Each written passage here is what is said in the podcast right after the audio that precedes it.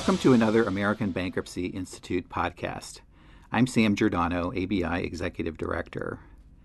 The 10th anniversary of the 2005 amendments to the Bankruptcy Code is upon us. It's a natural occasion to study its impact and reflect on whether it has achieved the goals put forth by Congress. While BAPCPA certainly changed the landscape for consumer debtors, the law also made important changes to the Chapter 11 process, changes worth measuring. The current summer 2015 issue of the ABI Law Review contains a thoughtful article that empirically examines and quantifies the effect of BAPCPA on three distinct but related aspects of the Chapter 11 process. First, the duration of traditional Chapter 11 cases. Second, the use of prepackaged and pre negotiated bankruptcies. And third, debtor refiling rates. With me to discuss is the article's author, Foteini Teloni. A native of Greece, where she is also admitted to practice, Faye practices in the area of insolvency and restructuring at Shearman and Sterling in New York. She was an adjunct professor and doctoral fellow at Fordham University Law School, where she earned both an SJD, Doctor of Juridical Science, and an LLM. Her dissertation on BAPCPA's effects was published in the American Bankruptcy Law Journal in 2014 and nominated to the American College of Bankruptcy for the Distinguished Law Students Prize. Welcome, Faye, to ABI Podcasts. Hello, thank you very much for having me. So, in summary, let's start by having you explain your study and the findings in each of these three key areas and why it's important. As you mentioned before, uh, in my article, I use multivariate regression models in order to examine empirically and quantify uh, BAPCPA's effect on three different aspects of the Chapter 11 process. So I examined um, BAPCPA's effect on uh, Chapter 11 duration, on the use of pre-planned cases, and by this I mean both prepackaged and pre-negotiated bankruptcies, as well as on debtor refiling rates. And the sample that I studied consisted of large public companies that had both filed for and exited Chapter 11 between 1997 and 2014. So this means that I had data before the enactment of the 2005 amendments and after the enactment of the 2005 amendments. Right. So the results of my study indicate that um, the 2005 amendments did fulfill a long-standing desire of having shorter Chapter 11 reorganization cases. And indeed, from a simple inspection of the averages, we see that uh, after the enactment of the 2005 amendments, uh, Chapter 11 cases tend to be resolved within 261 days, while before the enactment of the 2005 amendment, Chapter 11 cases would be resolved within an average of 480 days. We also observe an increase in the proportion of debtors that um, undergo a pre-planned case, pre-packaged or pre-negotiated case. And uh, we see that after the enactment of the 2005 amendment, the proportion is 58%, uh, while in the pre-BAPCPA period, the corresponding proportion was 35%. mm hmm uh, to test more rigorously these results, I also used multivariate regression models in which I control for various factors, including the company's pre-filing financial uh, profile uh, for example, pre-filing liquidity, profitability, leverage. And even after controlling for these factors, BAPCPA remains statistically significant, uh, correlated, uh, correlated at a statistically significant level uh, with shorter Chapter 11 duration and more pre-planned cases. Um, however, my result, my studies also indicate uh, troubling results it seems that after the 2005 amendments, the proportion of debtors that had to refile for bankruptcy soon after exiting their previous filing uh, increased. So we see that after the enactment of the 2005 amendments, 48% of the debtors of the sample studied had to refile for bankruptcy within five years uh, since the previous emergence, emergence, while the corresponding proportion for the period before the enactment of the 2005 was um, 18%. Um, again, these are only averages, and in order to um, more rigorously test these results, again, I use a multivariate regression model in which I control for the company's post-emergence financial profile, post-emergence liquidity, profitability, and leverage. And um, BAPCPA remained, after controlling for all of these factors, BAPCPA remained uh, correlated at a statistically significant level with a higher uh, refiling rate. And my explanation for this is that uh, the 2005 amendments have forced the debtor to exit Chapter 11 quickly, mm-hmm. um, have forced the debtor to ignore operational and structural, prob- uh, structural right. problems in order exactly to be able to exit bankruptcy quickly, and therefore um, the debtor the debtor now doesn't have um, the time necessary to effectuate these changes and from its Chapter 11 proceedings as a truly healthy and rehabilitated company. Right. Well, all of those um, findings, uh, not surprisingly perhaps, um, were also evidenced in the many of the field hearings held by the uh, Commission to Study the Reform of Chapter 11, um, where uh, various witnesses uh, from uh, from judges to practitioners to those involved in uh, financial restructuring of, of troubled companies uh, said much the same thing, um, uh, not surprisingly. Uh, so, based on based on your findings, can you uh, draw some conclusions or form an opinion about whether uh, BAPCPA has worked as intended, or has it had perhaps a unintended adverse effect on the ability to successfully reorganize? Well, uh, I think that BAPCPA is not in line with Chapter 11's traditional goal. I think Chapter 11's traditional goal was to allow companies to emerge from their Chapter 11 proceedings healthy, rehabilitated, um, and uh, back on track to continue uh, operating uh, as healthy companies for a great number of years. Mm-hmm. And I think that the 2005 amendments, uh, what they did, and that's my study, so they don't give the debtor the breathing time necessary to formulate a viable reorganization plan. They don't give the debtor enough time to um, address functional and structural problems and emerge as a truly healthy company.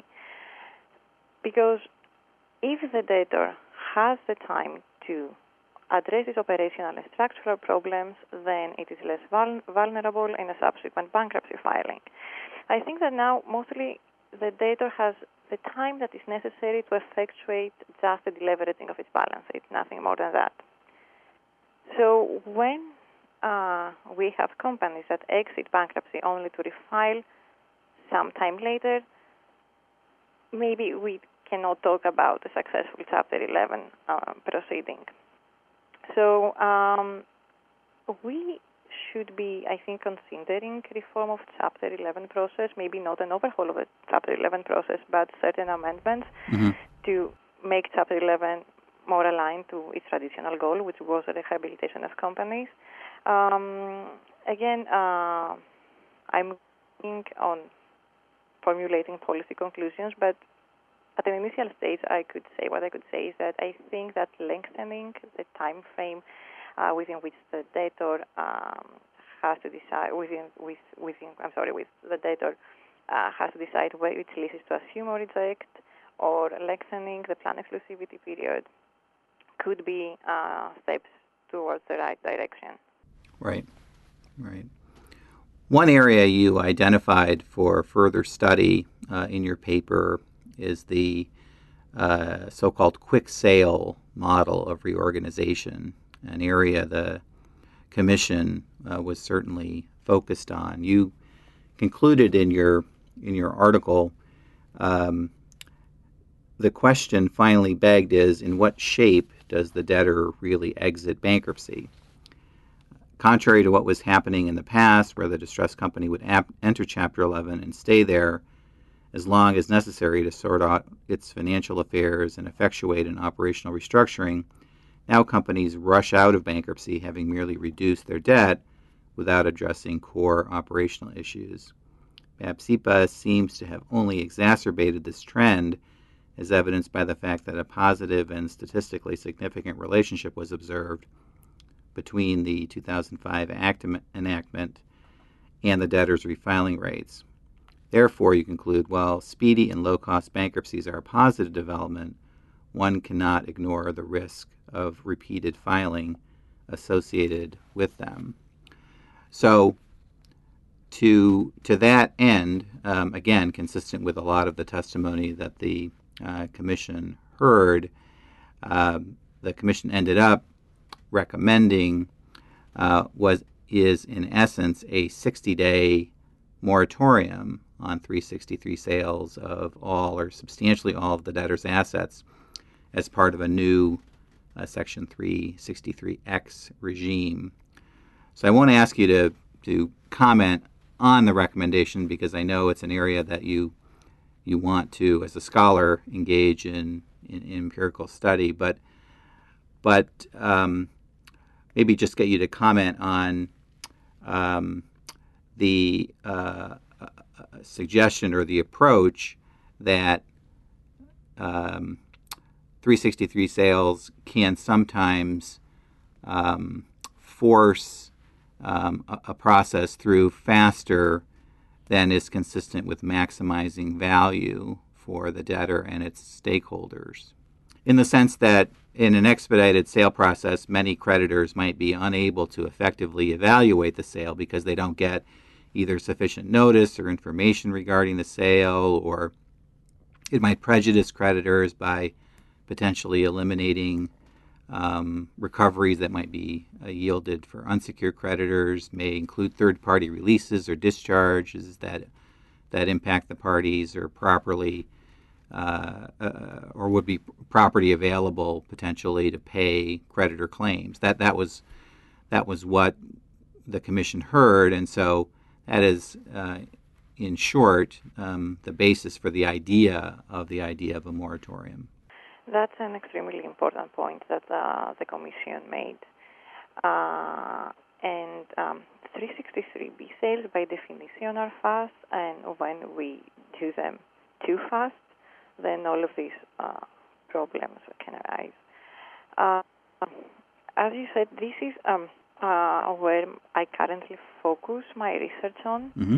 After two, my initial results at least suggest that after 2005 amendments, after the enactment of the 2005 amendments, the same way we observed shorter Chapter 11 duration, the same the same way I, um, I observe as I said again initially, um, shorter 363B sales. What I mean by this is that uh, my data set shows that fewer days now come between the filing of a Chapter 11 case and the entry of a sale order. Mm-hmm. Uh, so the question that comes up is if we have even faster 363B sales, what happens with the 363B sale prices? Uh, does the debtor, because of the lack of enough time, does it, is the debtor forced to accept a depressed sales price? And if the debtor accepts a depressed sales price, this right. of course translates to lower uh, recoveries for creditors. Right. I mean, admittedly, there might be reasons to have an expedited process, right? I mean, definitely. Um, uh, if there's a high likelihood that the value of the debtor's assets will decrease significantly during the moratorium, or that the uh, sale price um, you know, satisfies other requirements um, governing 363 sales. So there, you know, there are and, and should be um, opportunities to uh, to move quickly uh, when the need arises. But in general, the idea I think is that um, more notice to creditors um, and consistent with better uh, protections uh, for the estate would produce um, not only a better price, but also might address um, some of the uh, solving of the core operational issues that, that you find um, may not um, may not be solved in a truncated Chapter 11 process. Exactly. Definitely, this is this will be considered and must be considered on an ad hoc basis. Uh, as a general matter, I think these are all issues that we should uh, take into consideration and see whether uh, we can make things better both for the debtor and for the creditors. Mm-hmm.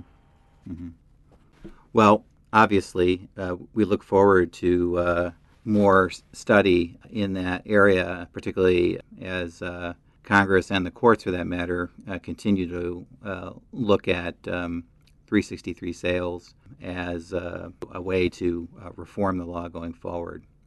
And we look forward to uh, your further contributions to that area. So thank you, Faye, for those comments. And as I said, we look forward to continuing the dialogue particularly on whether the Commission recommendations in particular might better balance the goals of Chapter 11. So thank you very much for joining us, Faye. Thank you very much.